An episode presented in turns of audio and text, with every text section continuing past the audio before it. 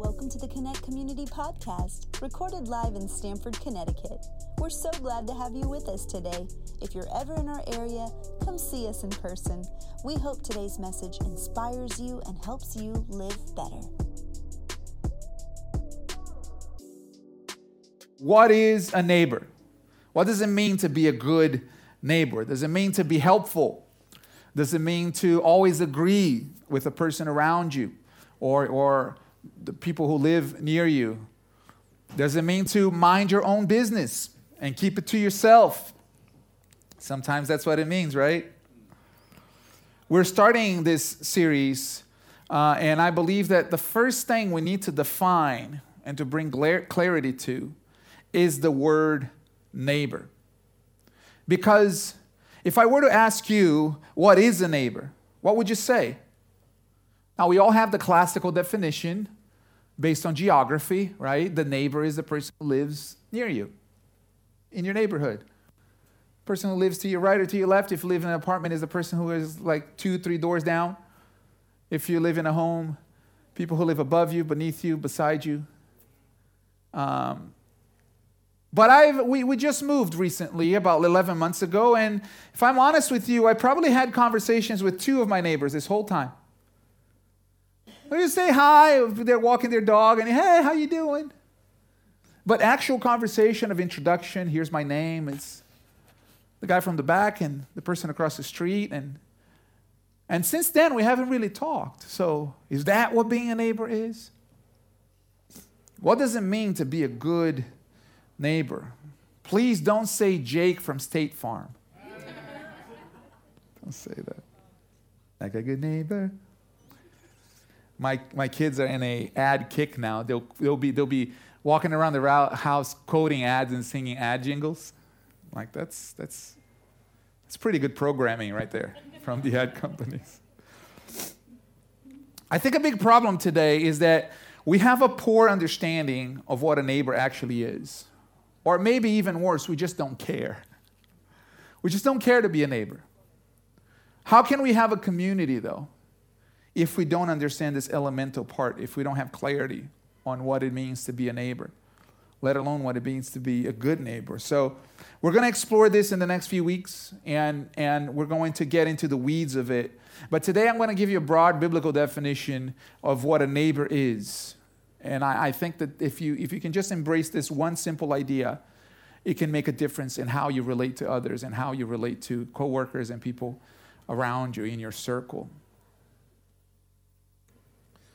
I'm going to talk about what it is, and then I'm going to talk about why is it a benefit for you to be a good neighbor. Now, the Israelites, early in the scriptures, they had somewhat of a definition of what a neighbor is for most of them, a neighbor was a fellow Israelite. Uh, it's okay. The kids are going to make noise out there. It's part of the process.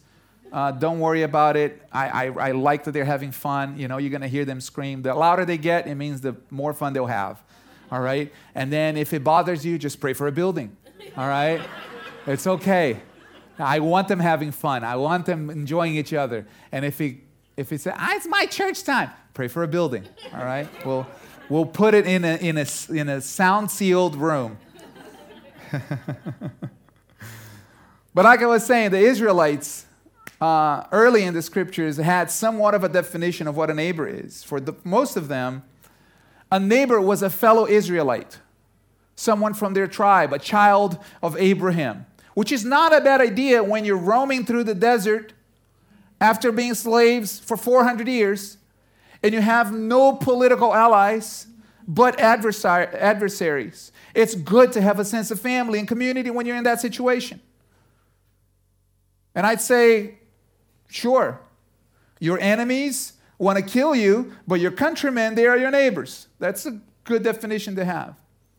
And here's a passage straight from the Torah that could lead you to make that, uh, draw that conclusion. And it's in Leviticus chapter 19, verses 17 and 18, uh, it says this You shall not hate your brother in your heart, but you shall reason frankly with your neighbor, lest you incur sin because of him.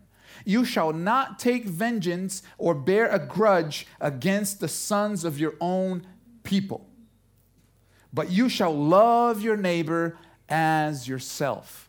I am the Lord. I bet a lot of you, or maybe some of you, did not think that love your neighbor as yourself came from Leviticus, right? But that's where it comes from. The idea of love, loving your neighbor as yourself is embedded in the law and the Torah. And from this ancient text, we get this fundamental, fundamental guideline that stretches all the way into the Gospels and has stretched all the way into our lives. We ought to love our neighbor as ourself. But the question of who, who is my neighbor, was often answered by a command on verse 18 vengeance, grudge, right? What he mentions there.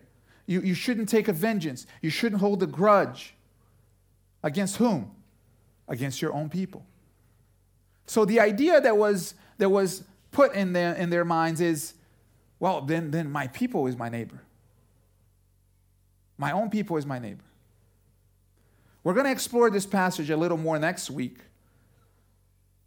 But it's from here that the people of Israel realize well, maybe, maybe it's just us, just our people. But the question of who is my neighbor, it, that question wasn't completely answered. It still lingered. Surely they thought that a neighbor was somebody from their own people. But when the Israelites left Egypt, you have to remember that when they, they left Egypt, when the Lord delivered them with, with a mighty hand from uh, uh, the, the, the power of Egypt, there were a lot of Egyptians that said, Whoa, their God is doing all these things. I'm going to go with them. I don't know if you remember that, but when, when the Israelites left Egypt, a bunch of Egyptians came along and said, We want to be part of your crew. We believe your God is the real God. And so, from its inception, the Jewish nation, the people of God, they were not a homogenous, just us, just us four and no more people. They were uh, uh, uh not an ex- exclusive nation. They had other people. They had immigrants. They had refugees coming with them in that journey through the desert. So, the question of who is my neighbor kept coming up in their discussions. And most religious leaders, as time went by, proposed that your neighbor is your fellow countryman. That being a neighbor means bloodline, that being a neighbor means being a descendant of Abraham, that your own people are, is your neighbor and nobody else. But then Jesus comes on the scene. And Jesus hangs out with everybody. Jesus was a neighbor to everyone. Jesus talked to men and women.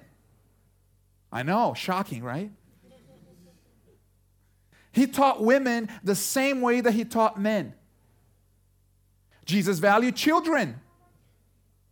I know this is common for us today, but in those days, children were pushed, pushed aside. They were not valued. In fact, in many of their cultures, they sacrificed children. It is a, it is a staple of paganism to sacrifice your children. That's why when, when culture goes away from God, they focus on children.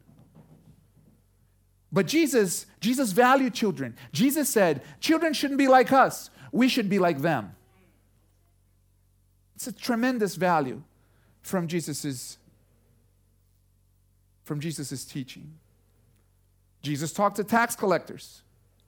He talked to prostitutes. He was a neighbor to the lepers. Jesus hung out with demon possessed people, unclean people. And Jesus even talked to those filthy, unruly, despicable Samaritans. Those people. Jesus talked to them. In fact, the first person that he revealed himself as the Messiah was to a Samaritan woman. My God.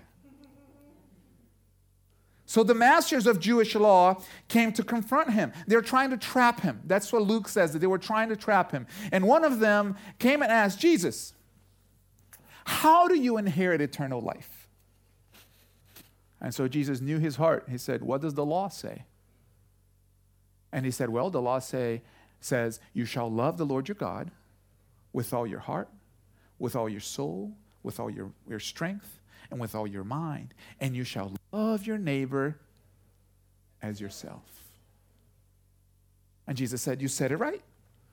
Do this and you shall live. Period.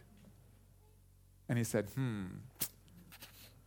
Okay, I got you now, Jesus. Well, who is my neighbor?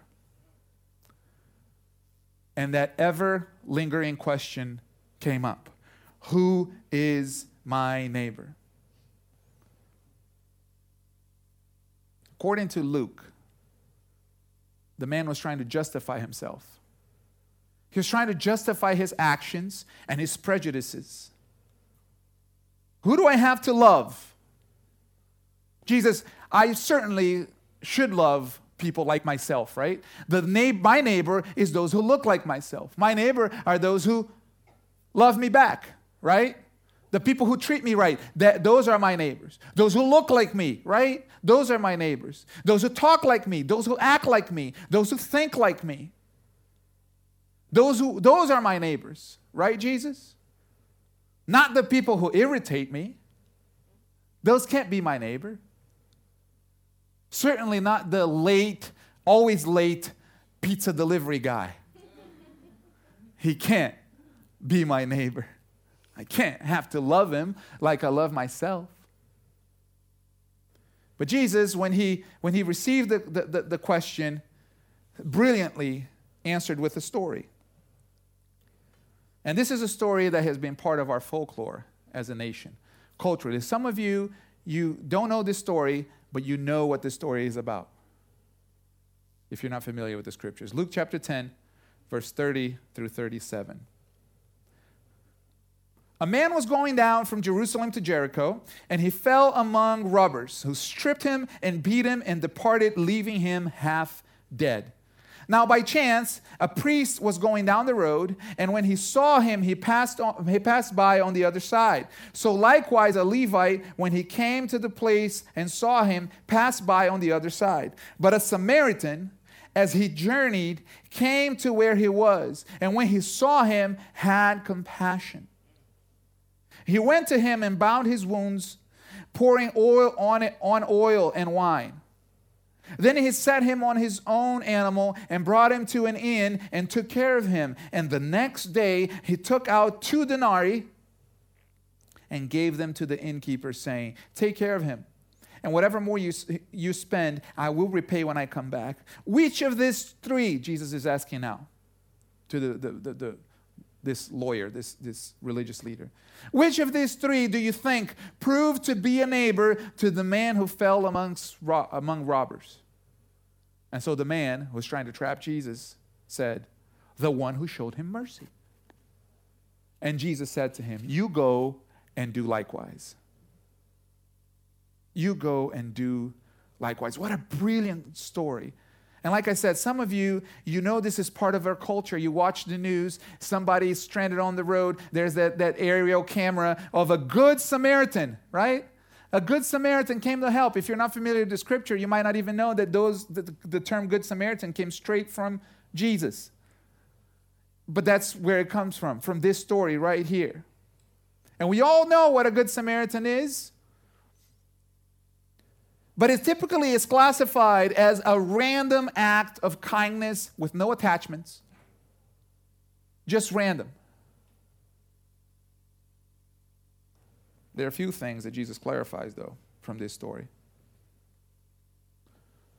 First thing he clarifies is this that we should, in fact, love our neighbors as ourselves. So look at somebody next to you, look at them right now, and tell them, hey, you better love me like you love yourself. Come on, tell them, you better love me like you love yourself. And all the single people are like, oh, yeah. Come on now, Pastor.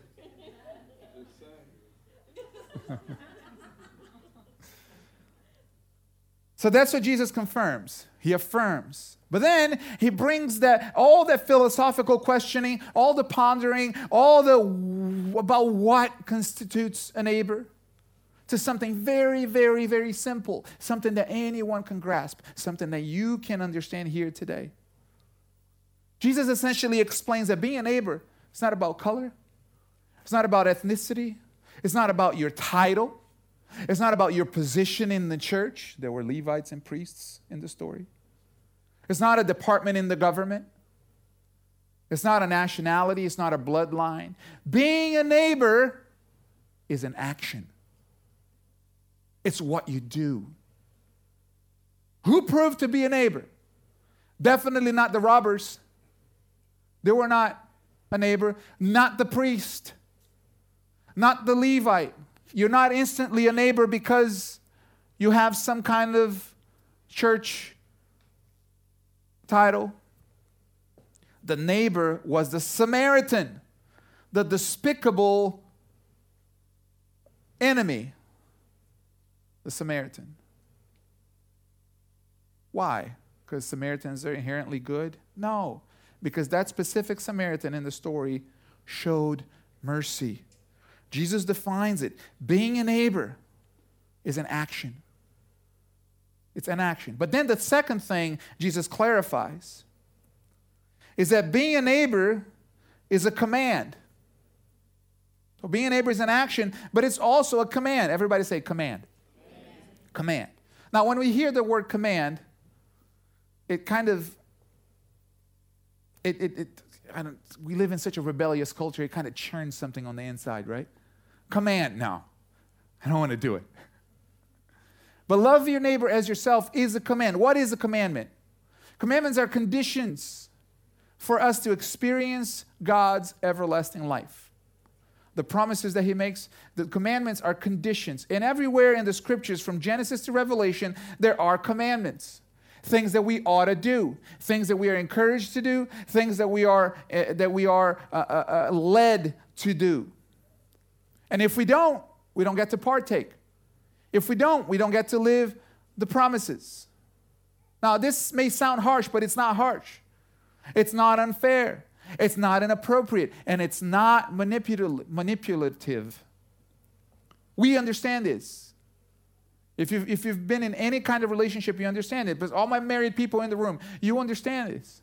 And if you've been married before and you're no longer married, you understand this. Because can you build a strong marriage without love? No. Can you build a strong marriage without trust? Can you build a strong marriage without respect? Can you build a strong marriage without good communication? So you could say that a condition for a good marriage are those things. Those things are condition. And they are good. You could even say that those are commandments to have a good marriage. And that's what a commandment is it's a condition. Now, like I said, we've become such a rebellious culture that we get turned off by the word commandment. You say commandment, you go, not gonna do it. No? some of you got it. Not gonna do it. Friends, God's commandments are good. Not just the fruit of Him, not just the result. It's not like you need to do this really bad thing that's gonna you're gonna hate doing it and then you're gonna get what's good. No, the commandments themselves are good. They lead us to a good life. It is good to love the Lord with all your heart. It is good to love the Lord with all your soul, all your strength, all your mind. And it is good to love your neighbor as yourself. It's good. Now, many times we think that loving our neighbor is about doing something nice for people once in a while. The way that we have stapled this idea of a good Samaritan, right? It's a random moment that happens. You can't plan for it. If it comes across your path and you feel like it, you'll be a good neighbor. Otherwise, just keep living. And that's all right. It's not bad to do good things randomly. But loving your neighbor is sharing of yourself.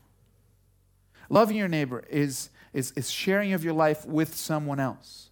It's not just about what you can do for them, but it's about what happens when you share in that love to both parties, to both people. Scripture says that we are members of one another. That means we are meant to be connected. That's what we were designed for. Now, we just went through a pandemic. And in this pandemic, we were told to isolate, to stay away. We were told that that's how you show that you love your neighbor to disconnect and stay apart, isolated. And I'm not saying that this is unnecessary, it was unnecessary or foolish, but did you feel the love? Did you feel loved when you were locked by yourself in your room without contact with anybody else? Did you feel love when you had to like cover yourself and stay six feet apart from everybody? All the introvert people want to say yes. and you can say yes for about two weeks. But when you were six months in, you're like, man, I need some people. I need some, you know, I don't care. I need some people. I'm going to risk some stuff. was your life full of care and friendship when you were so isolated? No, it was terrible. It got lonely. Things got slow. Like I said, I'm not saying it was unnecessary, it was, it was necessary. But being a good neighbor is much more profound than being there for someone else randomly, as we just all experienced. Being a neighbor blesses you. It's about the connection and, and it's about the action of being together. Because it necessitates that you be present and active and alert and together with others. It's about being in connection and in movement with one another. And isolation, isolation is inaction. Isolation brings everything to a halt. And we were just isolated during the pandemic. And when we were isolated, we deactivated that part of us force, forcefully. And we had to deactivate that part of us that should be active, that was designed to be active. You know, Cicero, the Roman scholar who lived about two centuries before Christ, he said that someone who is inactive is barely alive. And I think that's true. It was based on something that Aristotle used to teach. Someone who is inactive is barely alive. Why? Because life is motion. Everything that is alive moves, it grows, it moves. And life is movement. We're made to move, move toward others, care for others, bless others. And in that movement, it blesses us. Did you know that loneliness even affects your perception of time? That when you're isolated, it affects the way you see, the way you perceive time. A study was done on this. And it showed that loneliness, including depression, uh, uh with the, uh, not along with, but loneliness as well as depression, darkness, and cold, for that matter, makes us feel like time is passing more slowly. It slows everything down. We perceive that, that we're not living in the same pace, we're not living to our fullest potential. And so, this is important for us to know because when you're in a pit and you're disconnected, like we all were for a moment, or maybe some of you, you're going through it even right now. Like when you're in a pit and you're disconnected and you're apart from others, it's easy for you to feel like life is just dragging. Like you're not accomplishing anything, like you're not moving, like you're just you're just dragging, frozen in time and space. And there's no mobility, there's no movement, there's no life is not moving forward. And everybody else seems to be moving right along, and you're left behind. If you're in that situation, if you're in that emotional space, let me tell you, God is for you. He loves you. He can strengthen you. He can give you what you need to get moving again. But I got to encourage you to take a piece of advice from Jesus's from Jesus's teachings and follow Jesus's commandment. Love your neighbor as yourself. Love your neighbor as yourself. Take that step. So look at the person next to you again and tell him, You got to love me like you love you. You got to love me like you love you. There's no way around it. You got to love me like you love you. That's what we were designed for, to be part of each other. Now, like I said, Aristotle painted this idea that living things move, right? Now, he said that everything that, that is alive moves in three ways moves by nature, by force, or by will. And I think that that's true. I think that that's an astute observation, and I think that this is something that fits not only our lives, but fits the scripture. Because things that move by nature, it means they move naturally, right? A tree moves up as it grows. Birds fly south when it gets cold. Bears hibernate. Raccoons come to you, dig through your trash at night spread everything on the driveway, and then you got to go out there like a dummy, clean everything up. I'm not bitter. I have not pictured a dead raccoon on my trash. No, I'm kidding. I'm kidding. I'm kidding. the animal lover's like, oh, oh don't do that. They're so cute. But that's nature, and it's beautiful. It's beautiful. Things move by force. That means the wind forces the trees to sway. That means something other than the element moves them. The wind, a push, a wave. And then things move by will. And it means with intention, consciously. And I believe Aristotle was, uh, was, was accurate because it's a great way to assess how we love our neighbors. Because for most of us, most of us, when it comes to love, most of us, we, we really love by nature. Most of the time, we just, we just love when we feel like it. We love by nature. If we're moved to it, we'll love. We love whenever we feel like it. The way the world, and this is the way the world loves. This is the way people love all around. Is it love? We love by nature because, you know, love is love. Like the great poet of our generation, Mr. John Mayer says, you love who you love, who you love, who you love.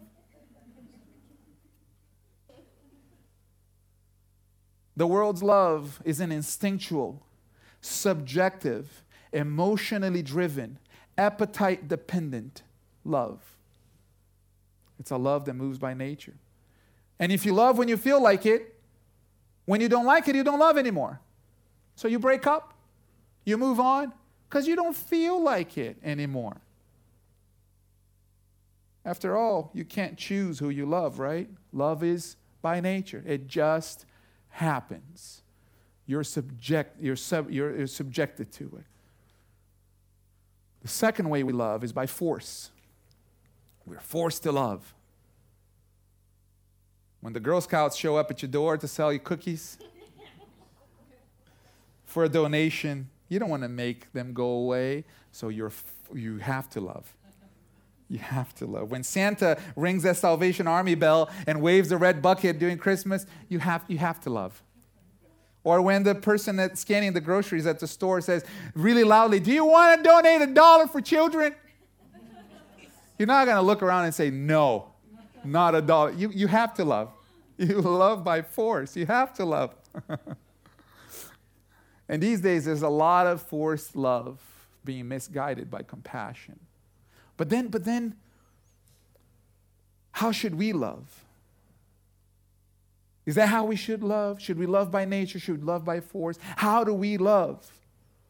See, we should love with the love of God. We should love how God loves. And the love of God works not by nature. The love of God works not by force. The love of God moves by his will. He wills to love you. He wills to save you. He wills to love you. And Jesus made that clear that when we are to that we are to love our neighbor by will, that we must go and do likewise. We must go and do like the Samaritan we must go and love our neighbor as we love ourselves. Even if it's not in our own nature, we should will to do it. Meaning, we do it on purpose, we do it intentionally, we plan because we will to love. It is within our grasp. It's not by force, it's not by power, It's not by might, but it's by the Spirit of God in us that the love of God flows through. We will to love. And this matters. It matters because to be a good neighbor, it takes will.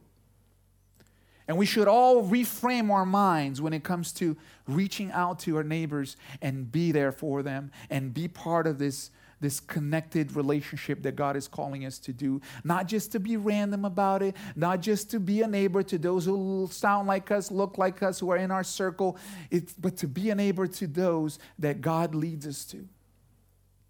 We are living in strange, strange days. Our world, our world is getting stranger by the minute. And loving your neighbor as yourself is the solution to many, many, many of our problems today. And we don't even realize it, that that is the solution. My 11 year old daughter, who, was, who just started middle school last fall, she's in sixth grade and she was chatting with two of her school friends online and they mentioned that they were watching TikTok, and there's this trend that was going around, around TikTok, and they, they kept videos of, of encouraging teenage suicide kept coming up on their, on their device. And they were intrigued by it. And so these two kids began to tell my daughter and begin to open up to, to her that they, they were considering committing suicide.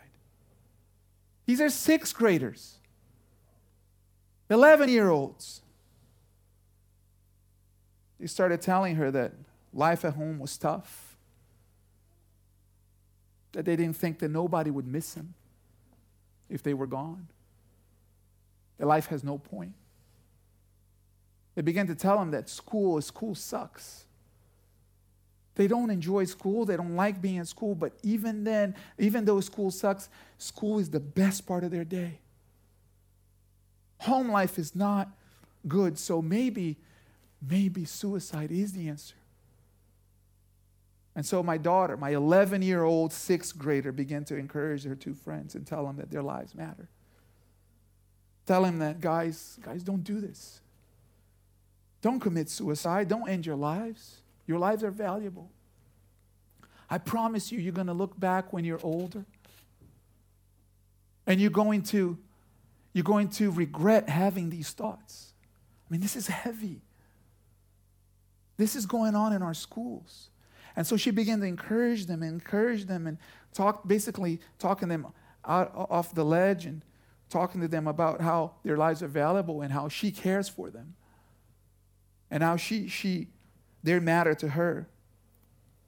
And although I'm incredibly proud of her for shining in the light of God and for sharing hope with them, when I was holding her 10 years ago in my arms when she was a baby, this is not what I thought she would be dealing with. These are not the conversations I thought she would be having at 11 years of age.